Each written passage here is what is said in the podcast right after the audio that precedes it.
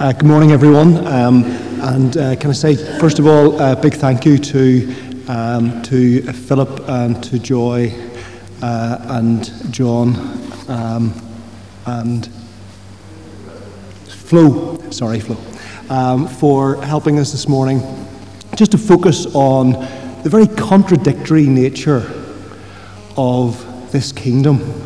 Jesus, who is the King, He's the Messiah.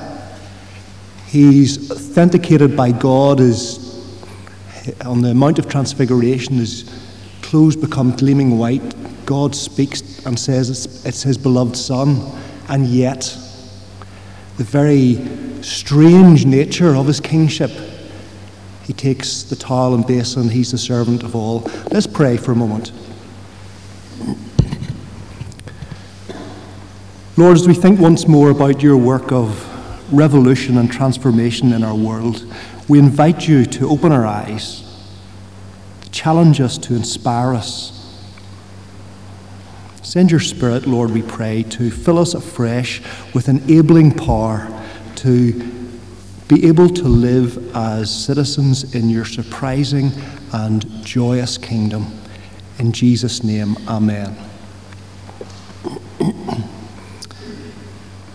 In 1999 in Brunei, Rachel Koshi, her husband Thomas, and their children suffered a break in to their home, during which Thomas was stabbed and killed by an intruder.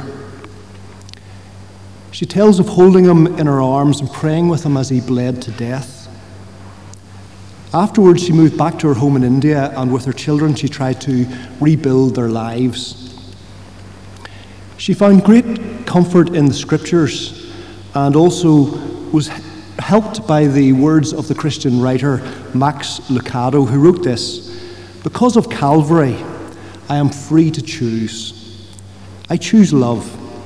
No occasion justifies hatred, no injustice warrants bitterness. I choose joy. I will invite God to be the God of my circumstance. I choose peace. I will live forgiven. I will forgive so that I may live. Trauma of that fateful night, with the gruesome memories that haunted her, were finally laid to rest when, when she went back to Brunei to testify at the trial of the murderer. She tells of having to look him in the eye and then of a very moving encounter with the mother and brother of the man who were clearly desperately sorry for what had happened.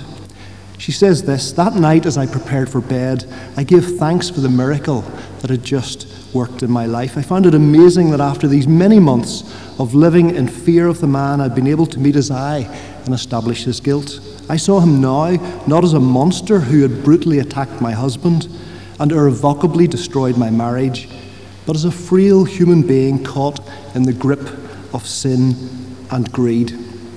My Christian belief led me to believe that the price for all sin, including the sin of this man, had been paid for on the cross of Calvary. I whispered a prayer for him and for his mother and brother. By God's grace, I had lived up to the motto that I had adopted I will forgive so that I may live. Stories like that and others we know, like George Wilson, father of Marie, killed in the Enniskillen bombing in 1987, who stunned a BBC news interviewing viewer by saying that he would bear no ill will or grudge against the people who did this. These sort of stories are just hard to comprehend, aren't they? They seem to fly in the face of all that's normal and all that seems right. They contradict the normal, accepted values of the world. They're unsettling. They make us feel uncomfortable, actually. We suppose they're admirable, but somehow they are just troubling and unsettling. Which is how the people who listened to Jesus must have felt when he sat on the mountain in Galilee and taught them about the kingdom of God and said they were to love their enemies, they whose holy land was occupied by pagans, poor people who suffered the burdens of heavy taxes when he suggested that they should go the extra mile with the occupying soldier after being obligated to carry his load for the first mile. when he told them not to worry about having enough to eat because they could trust God. They who were struggling with the uncertainty of being day labourers. When he told his disciples that the prime position in God's revolutionary new kingdom was last and not first, and that they who were the followers of the Messiah needed to be everybody's servant. And when he told the rich and the powerful that their wealth made it almost impossible to participate in what God was doing in the world, and they needed to give up serving money and look after the poor. The kingdom that Jesus preached was deeply troubling and unsettling to everybody who heard him because it took them entirely by surprise. It was different from what they were expecting. The values of his kingdom actually seemed wrong headed, they seemed upside down, really. There was a widespread ex- expectation in Jesus' day that God would come to the rescue of his people and bring in the day that was promised by the prophets. It would be a day of peace and security and blessing. And different groups had different views on how it might all come about. But I think it's fair to say that nobody envisaged it quite like Jesus did. Jewish history had taught the Jewish people that at the time of crisis, their God would break into history and save them. He had done it before when they were slaves in Egypt. God had done it. A couple of hundred years before Jesus, when they were oppressed by the Syrians, they had risen up in the Maccabean rebellion and God had delivered them. Surely, once again, God would enable them to escape the oppression of the pagans. And if that were to be by violence and force, well, so be it. But that was not the way that Jesus saw things. Actually, far from it. For Jesus, the values of the kingdom of God were radically different from those of his contemporaries.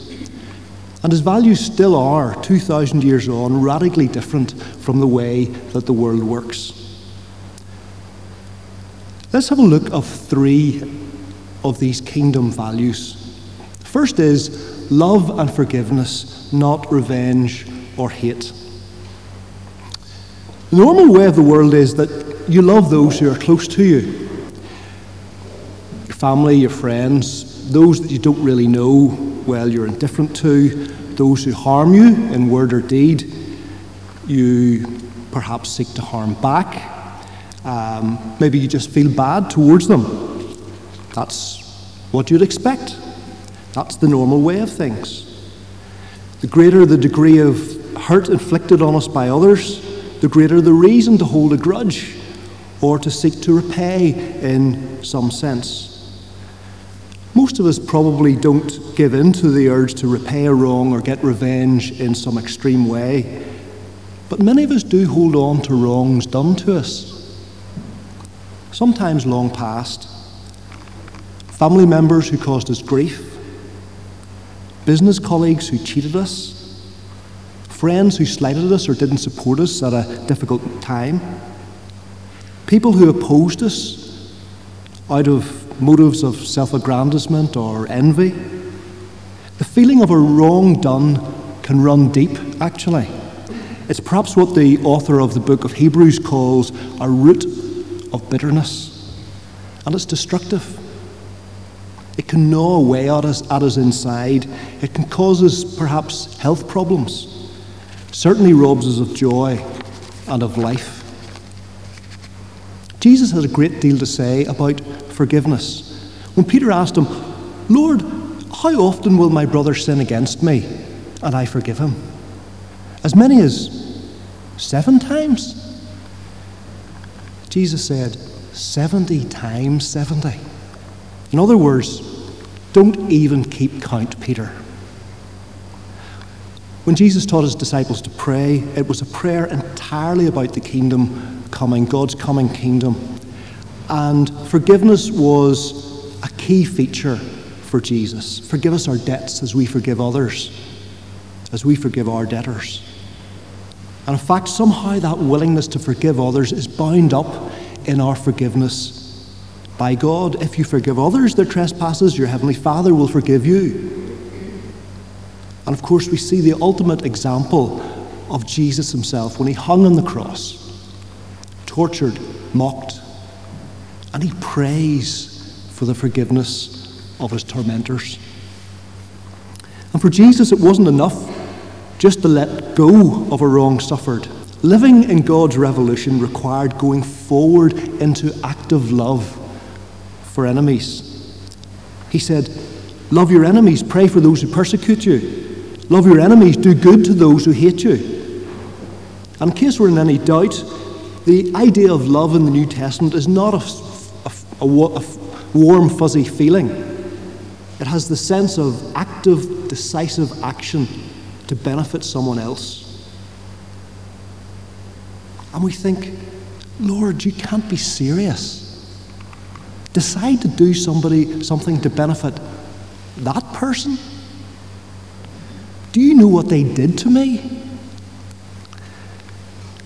For Jesus, forgiveness and love are the hallmarks of life in God's kingdom. They are core kingdom values.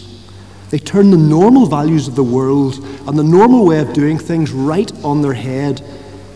It's by love that everyone will know that you are my disciples, says Jesus. It's leaving behind the hurts and the bitterness and the slights and following Jesus in the way of love that brings liberation, that brings life, and it brings joy. Resentment and revenge seeking enslave. Forgiveness and love bring joy and freedom and life.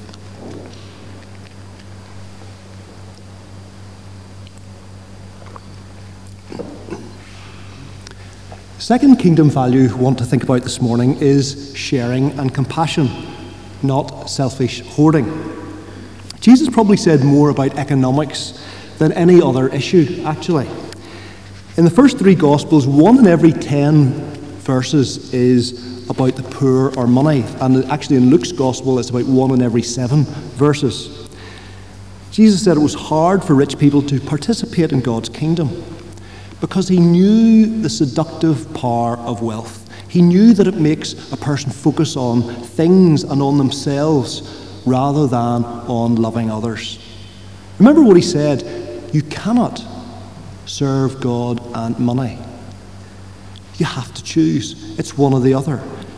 He told one rich young man to give away all his money. After an encounter with Jesus, another rich person decided to give half of his stuff away. And he spoke against rich farmers who pulled down barns and built bigger ones. He said, Woe to you who are rich! Don't bother laying up treasure on earth. You're just wasting your time and your life. It's all very uncomfortable, isn't it? Because it's not the way that the world works. Work hard, enjoy the fruits of your labour, spend your money, keep the economy going save for the future. That's the way the world works. That's the way it is. Money makes the world go round. Money, money, money. It's a rich man's world. Now, you didn't think I'd quote an ABBA song, did you? But Jesus knew there was more to life than this. Isn't life more than what you eat, and the body more than fancy clothes? He said. The problem with wealth is it has the potential to enslave us and to make us think that we depend only on ourselves. And we end up working so hard at it that we end up serving it.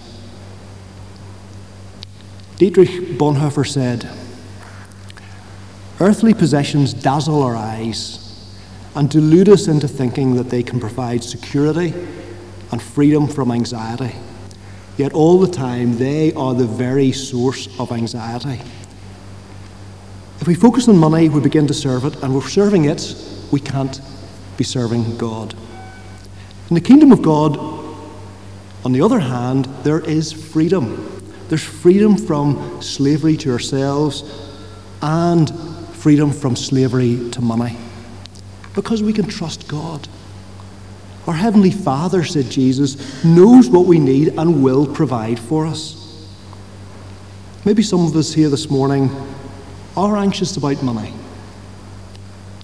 Jesus' words from the Sermon on the Mount are as relevant now as they were then.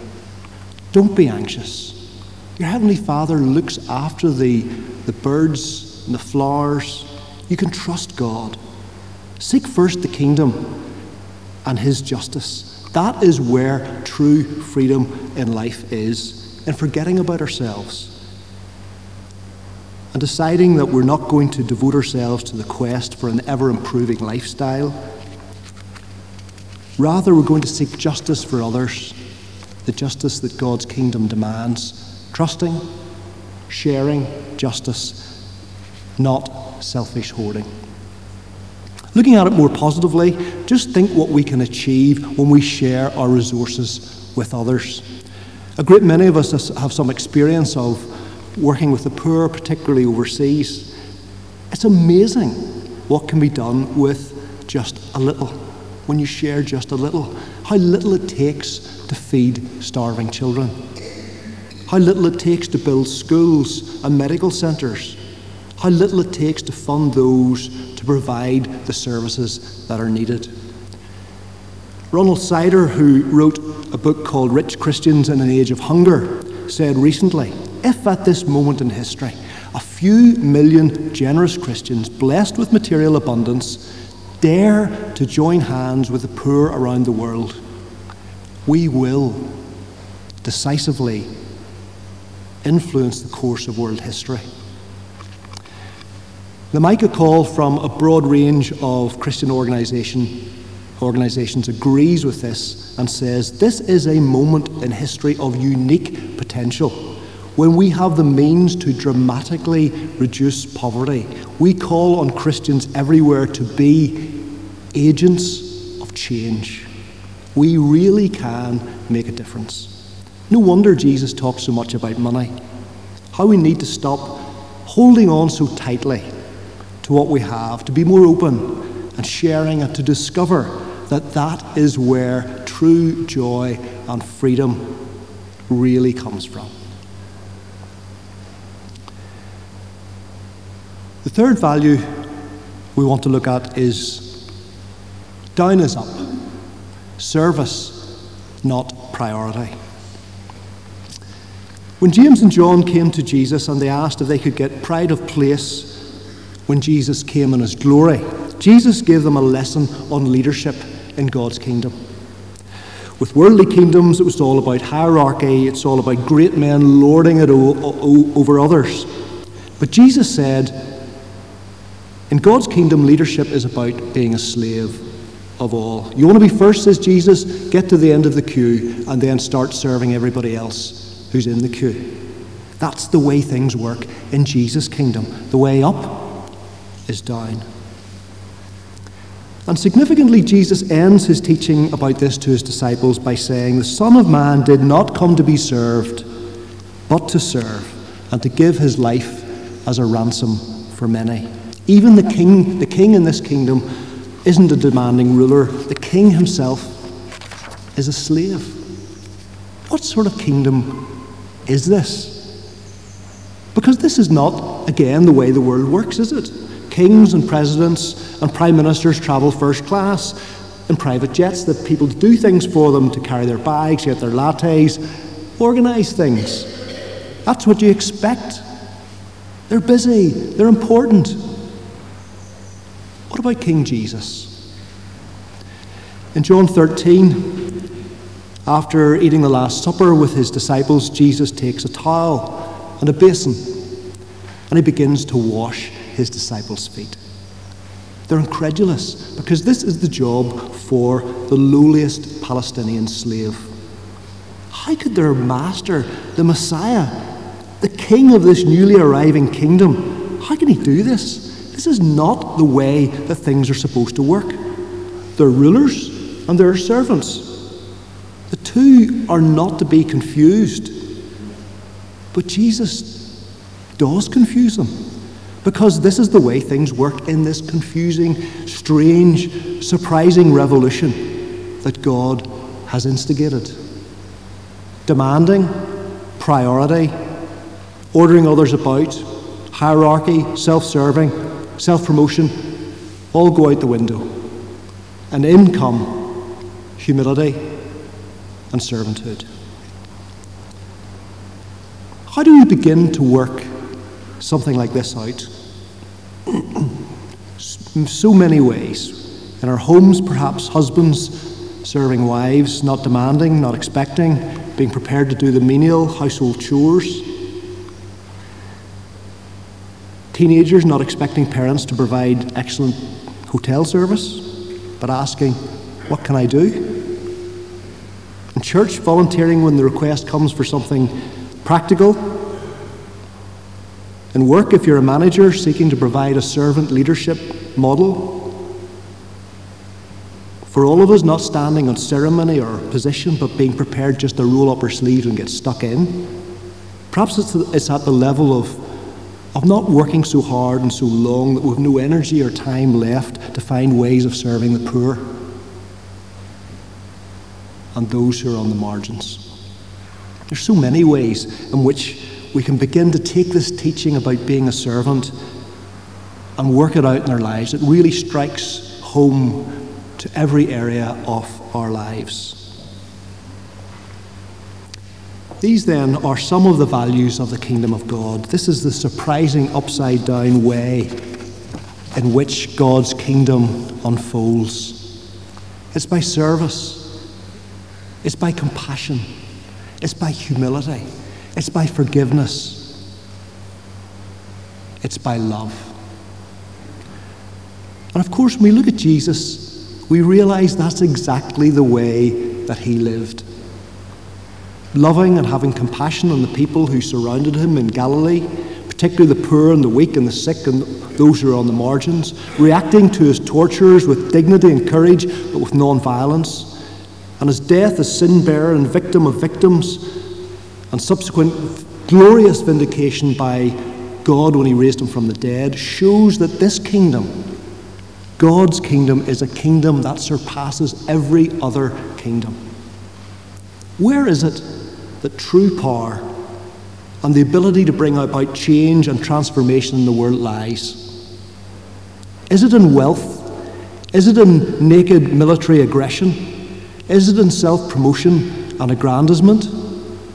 Is it in violence?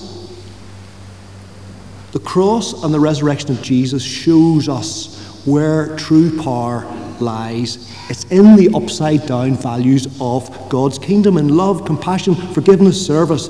Those are the things of lasting value. Those are the things of eternal worth. Those are the things where the real power in the world to execute change lie.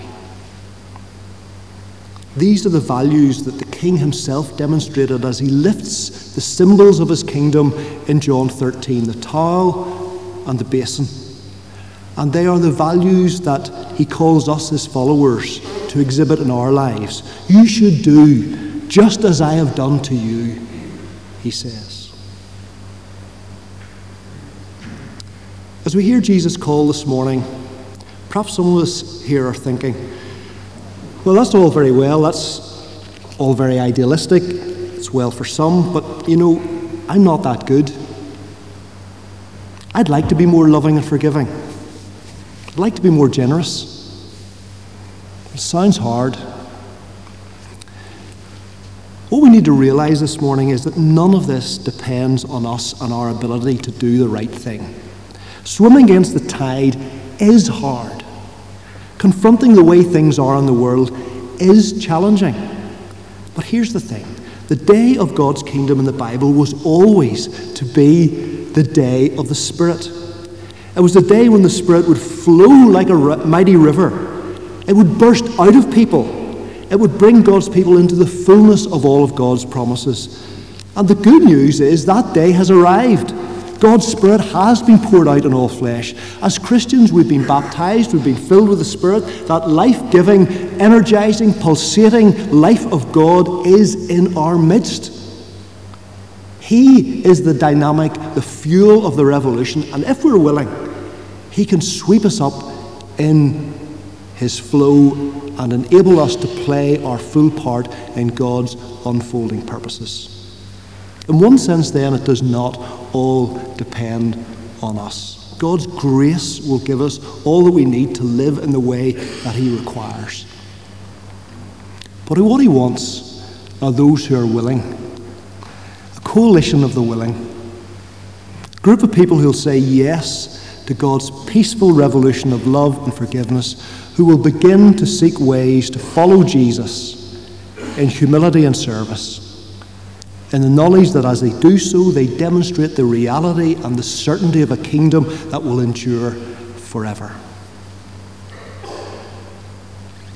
May God this morning give us grace to open our lives afresh to the revolutionary values of His kingdom and the fresh empowering of His Spirit to enable us to be all that He wants us to be. Amen.